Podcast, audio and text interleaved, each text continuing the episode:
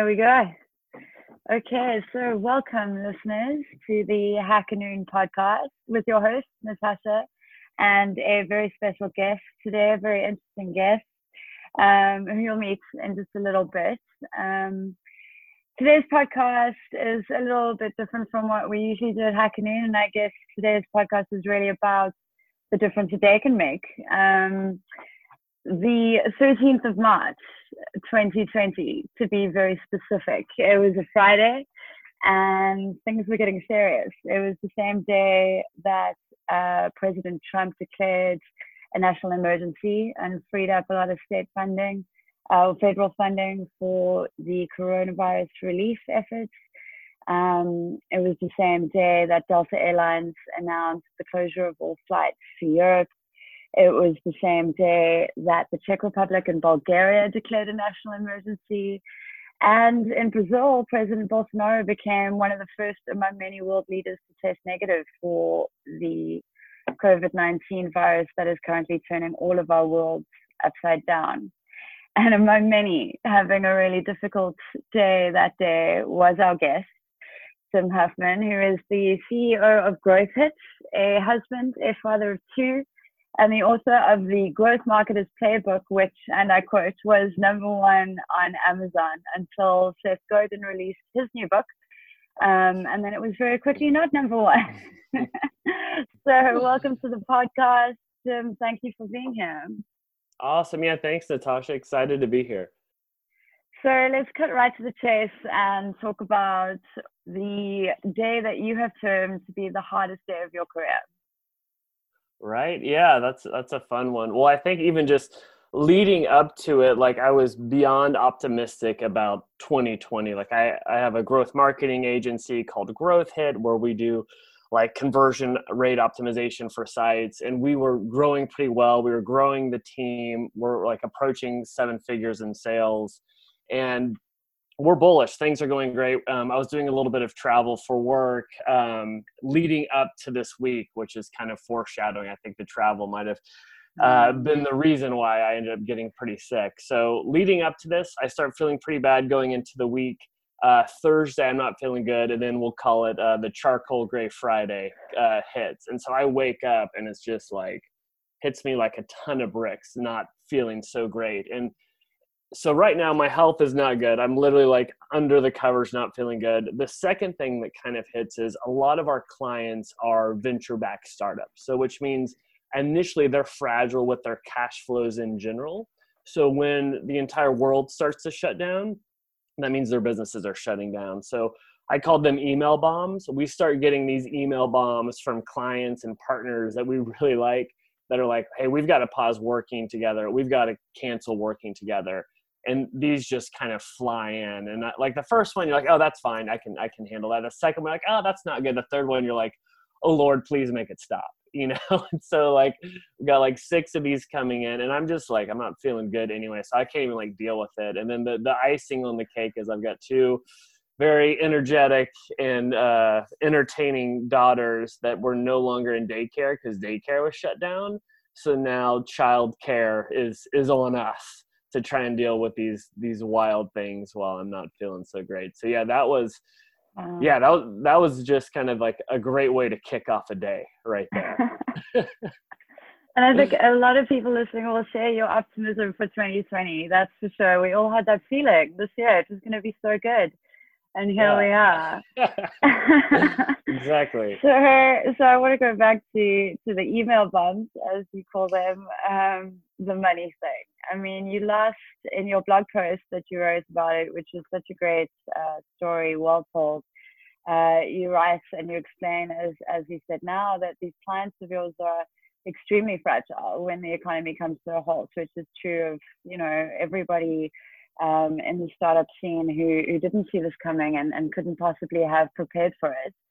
Um, but I am curious, with hindsight being, you know, the, the perfect 2020 vision, what kind of advice would you have given um, both you yourself for your own business for growth hits and for your clients, um, those that you lost in particular? What could they have done, um, if anything, to to protect or better buffer against um, the consequences of this crisis? Yeah, right. It's like there's so many lessons that could be learned from this. Like uh, initially, it's just diversifying a client base, just not even just by industry, which is kind of a natural one that you'd want to do. I mean, there are some agencies that just specialize in travel where it's a little hard to do that. Whereas, um, you know, because we do CRO, we can diversify by industry. So it's being more proactive with that. Also, diversifying by stage of uh, growth that a company is in because we love working with these startups that are at this phase. We're about to go to the next level, but they are very fragile. So also getting some companies that are potentially more mature. Um, and the other thing that it exposed for us is even just how we were getting leads. It was very much through referral traffic, word of mouth, through us doing offline speaking engagements, which you know we were comfortable, so we didn't think we had to focus on that. And now it's very much about a repeatable, scalable way to bring in new business. And so that was all exposed um, as this was happening. And then on the client side, you know, it, it is a little bit tougher for clients that are, you know, stuck to an industry. Like, what can they do? So it's it's kind of twofold. It's first, like, how are you investing your assets? Like, we always talk about preparing for that rainy day or the doomsday scenario, but this really exposes that. Like, what are your cash reserves? Do you have three, six, nine months of cash in the bank? to weather the storm. And so being aware mm-hmm. of that. And then the other thing is, I think the companies that are going to come out of this really well are the ones that are able to be very agile and flexible and, and can move. So if you can build up that muscle where it's like we're running two week sprint cycles, we're able to, you know, take in data, look at you know input from customers and use that to tr- like drive action to change our plan if you can move quickly, I, I, think you can adapt when you have these crazy curveballs like a crisis come at you. Right. Um, so those are kind of the two things I'm thinking about. And when when you talk about, um, maybe it's actually helpful for context to give a little bit of more information about what Growth Hit um, does for clients, and specifically which which industries you typically deal with, what kind of startups operating where in which spaces. Yeah, absolutely. So we we are a growth marketing agency that specializes in conversion rate optimization. So what does that mean? It's like all that traffic you get to your website, the the expensive paid traffic, the SEO traffic, we work with you to optimize your site to turn that into more transactions, into more sales. So getting that core funnel built out so you can prepare to grow. So that's one thing we do. And then we do quite a bit on the acquisition side with paid social. We spent like four million bucks last year on Facebook and Instagram ads, so gave them quite a bit of money. Um, and then we do email automation. But so it's kind of being this high level head of growth on the strategy side, and then we execute on on those three things. And what we really like is we like companies that are software as a service businesses. We like lead generation companies or e-commerce sites that are getting a decent amount of traffic and doing an online transaction. And usually um, we, we, it's companies that are at a fun stage where they've got proven traction product market fit. They've raised some a little bit of money and they're really at that growth phase. So for us that's kind of like our sweet spot where, where we like to play. Can, can you see um, after this happening? Is just something i was thinking about while you were talking? Any kind of new offering that agencies such as yours or particularly you know marketers growth marketers playing in the in the SaaS or B2B space or um, any kind of I guess tech products um, that are so fragile in that in that early stage startup um, time like a incident response plan or a uh, I don't know crisis management marketing toolkit? Like are there going to be new opportunities for for your business out of out of what we're going through now? Yeah I, we've been asking ourselves that exact same question. It's like this is a new world. Why are we still offering the same product or service? Does yeah. that even make sense? And so for us it's it's even kind of paring down what we do. It's like, okay, people don't want to pay this expensive retainer per month. They can't afford it, but they still need our help. You know, how can we limit the scope to give them something that's, you know, much more approachable in price and still gives value mm and help, help, helps us hit our numbers. So whether that's like doing an audit or doing a, a, a slower paced engagement is stuff we're working on. And even I think right now people are really just want to speak to other people to make strategic decisions. So we're actually even just doing a lot of phone calls and webinars to put ourselves out there to think through that. Um, and we've taken on a few engagements where it's just strategy, where we haven't really done that in the past because we like doing strategy and execution, but we're trying to adapt to the times because it's right. like you, so you people are wanting uh, people are wanting you to set the strategy and then they take execution in house kind of thing to cut down costs or that's that's an interesting turn. Yeah but yeah potentially do do it in house or even just kind of like build it out for like okay we want to do that but we need a couple months. Um because right. we, we've got a lot of people that like they're interested but they're they're still waiting. They're like i want to wait till june july and really see how this shakes out. Right. It's funny you talk about pricing as the main sort of thrust of change. Um, we we recently actually we just had a kickoff meeting for our uh, 2020 Noonies, which is the Hacker Noon nice. like yeah. tech awards, and uh, yeah, we just had our kickoff meeting, and that was one of the biggest things we talked about is we really want to get great brands on board, and and we'd love to do that, but we've got to adapt um, to make it really affordable for the businesses that are struggling um, right now. Um, so you've managed to turn this all around, right? I mean, as per your blog post, fast forward to now, two months later, you've closed or you managed to close 250,000 in 30 days. So talk us through that process. How did you respond to that day, 13 March? You have the worst day of your career. You lose 400k in revenue. You get diagnosed with COVID-19 and then you managed to turn that around. How did that happen? Since we're talking about strategies to respond to the crisis. Yeah, well, after laying under the covers and, and panicking, freaking out for however long that was, it was it was first kind of like a game of math. It's like, okay, wow, this is a significant hit, losing half of our revenue. What does this mean for our burn rate? What does this mean for our cash reserves?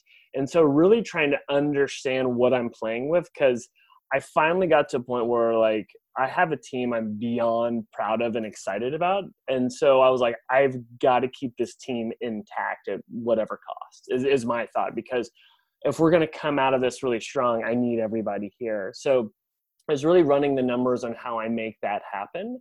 Um, and that actually gave me a little bit more breathing room to kind of understand that. So once I do that, then I'm starting to just honestly like I think when we like get into a tough situation, it's very easy to feel like you need to take it on by yourself.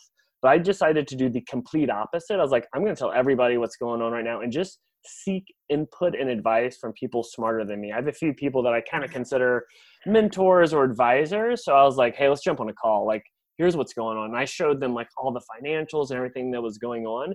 And it's not even that they had the solutions, it was just working with someone whose opinion I really value to think through this um, helped me kind of get a plan. And I did the same thing with my team because it's also how transparent do you want to be? Because you want to let people in on everything that's happening, but you also don't want to freak people out. Um, and so um, I, I, was pretty transparent with the team, over communicated, just because I needed them to like for all of us to work together to come up with a plan. And so mm.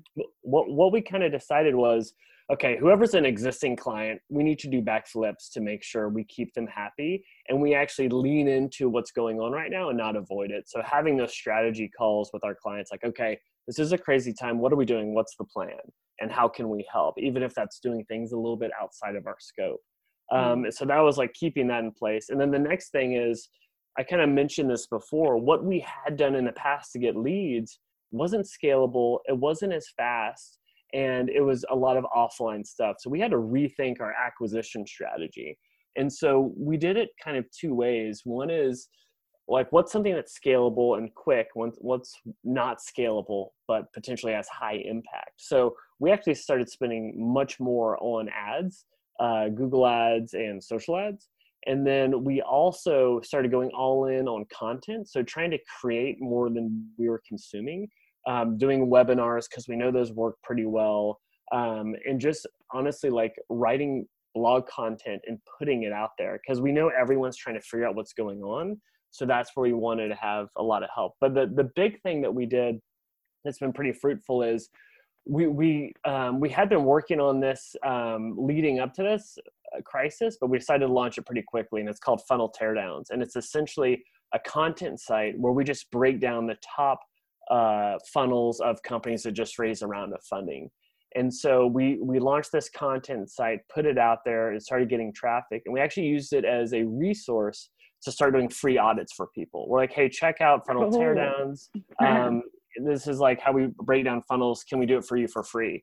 And so it's it's called ABM, account based marketing, where you essentially identify your ideal prospects and you reach out to them and try and do it as a thought leader, right? And so if we can find for us it's like saas companies e-commerce companies that raise a significant round of funding um, we actually want to see are they even hiring right now? Are they looking to spend money? And if they're hiring someone in a marketing role they know they need to fill this and so we actually start two weeks before doing cold outreach to them we'll do ads to them and then we reach out to them and cold emails are super annoying so we just try and be very direct like hey you know, big fans of what you're doing. We launched the site. We'll do this audit for you for, for free. If not, say no and we'll never email you again. And so hopefully by being just genuine and putting ourselves out there, we, we come across as good as you can with the cold email.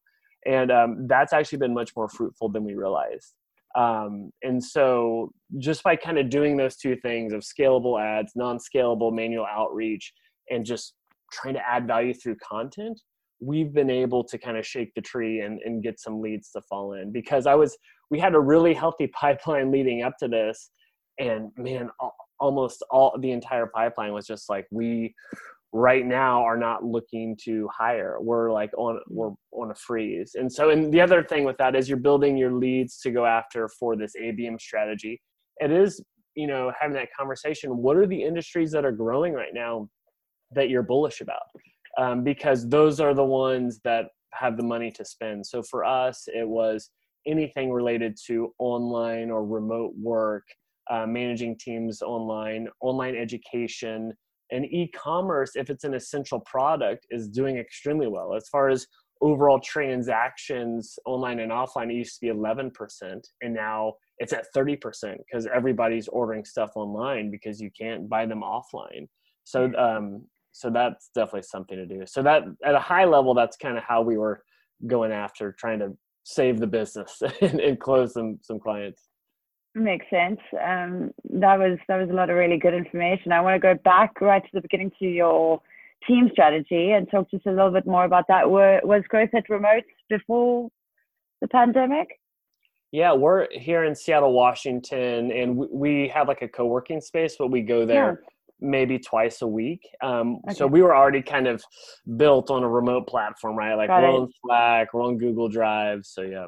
Same, same as Hacker Noon. We we had a yeah. very easy uh, easy transition. I think more more so than others, um, yeah. just because we we were used to all the tools. So in terms of how any changes that you had to make to you said that you upped the level of transparency i think that's really cool because and, and really leaning into that because yeah, a, a lot of people's instinct, especially I think in leadership, is to freeze up and pretend everything is fine. Um, whereas in your case, it most certainly was not.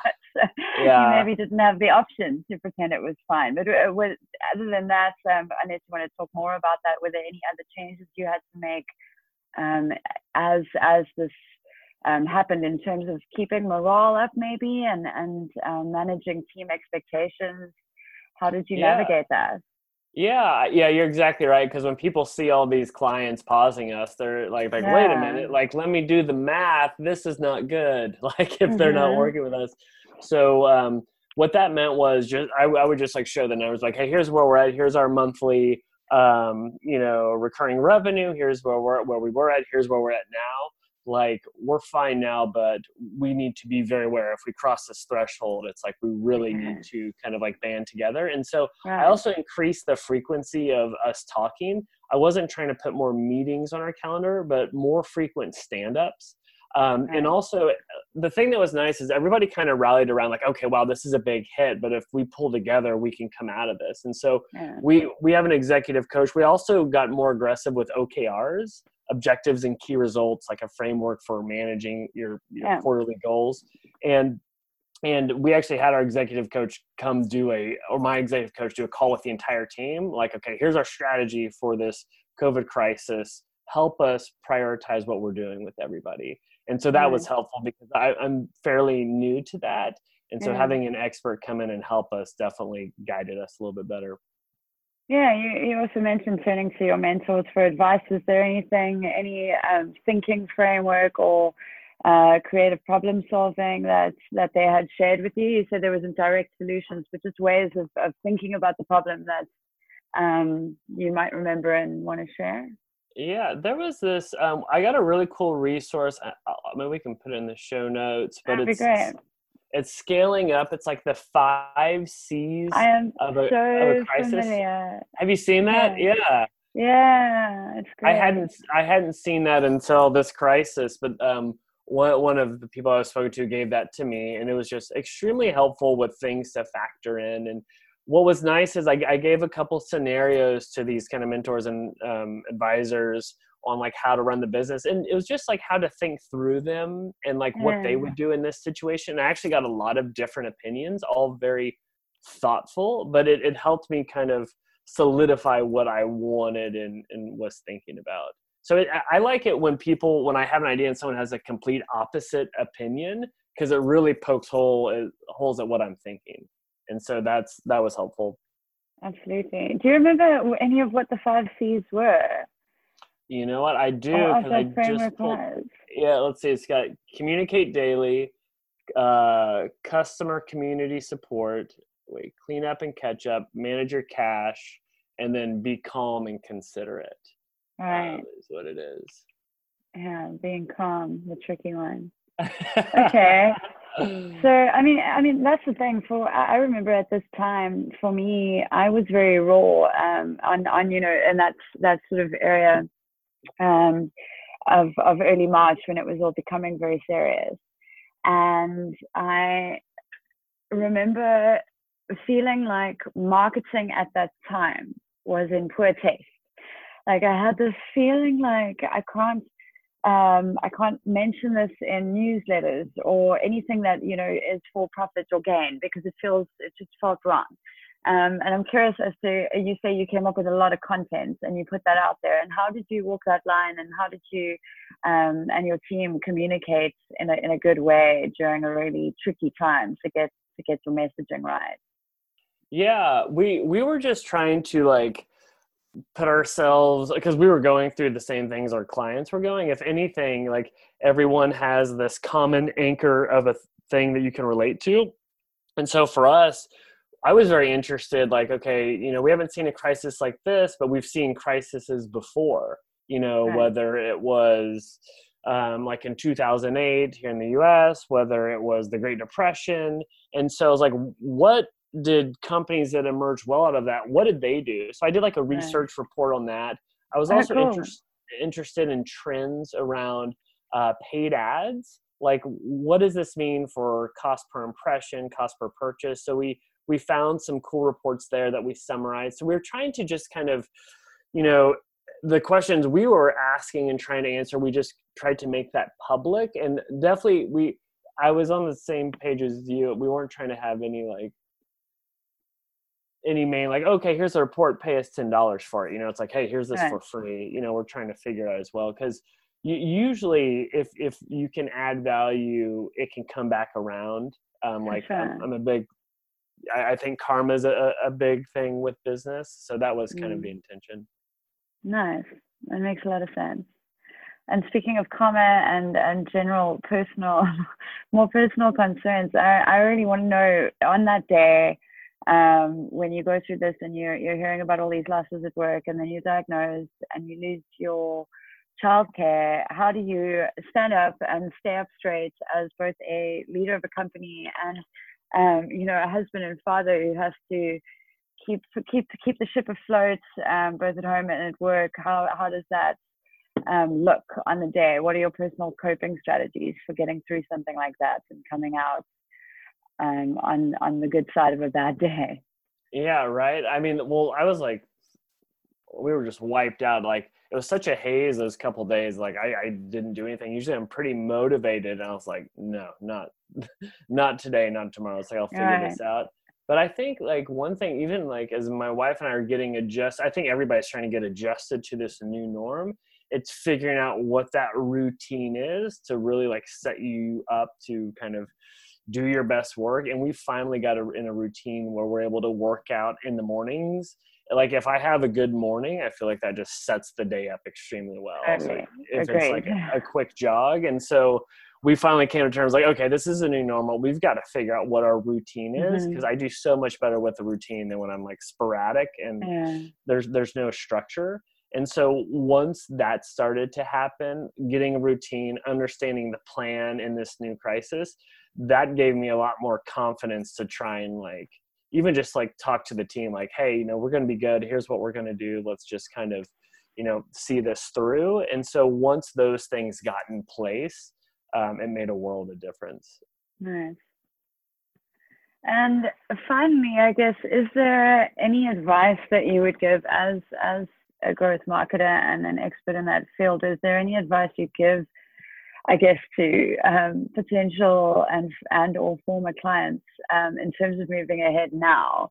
Um, you know, everyone's talking about a looming recession. We're all very concerned for for what things are going to look like in the mid to near future how what are your um, i guess guiding lights or you know what are you looking forward to and and saying basing your decisions on um, at your company and and for the clients that you've managed to close now um, yeah what are you what are you looking forward and what advice would you give to people as as we all try to move forward yeah because it's, so hard to like so many people are talking or we're talking about making like annual and 12 month plans and, and really that's kind of out the window because there's so much Totally. unknown so it's kind of compressing that to if anything quarterly plans is as far as you could go. I mean we're literally living in kind of two week sprint cycles.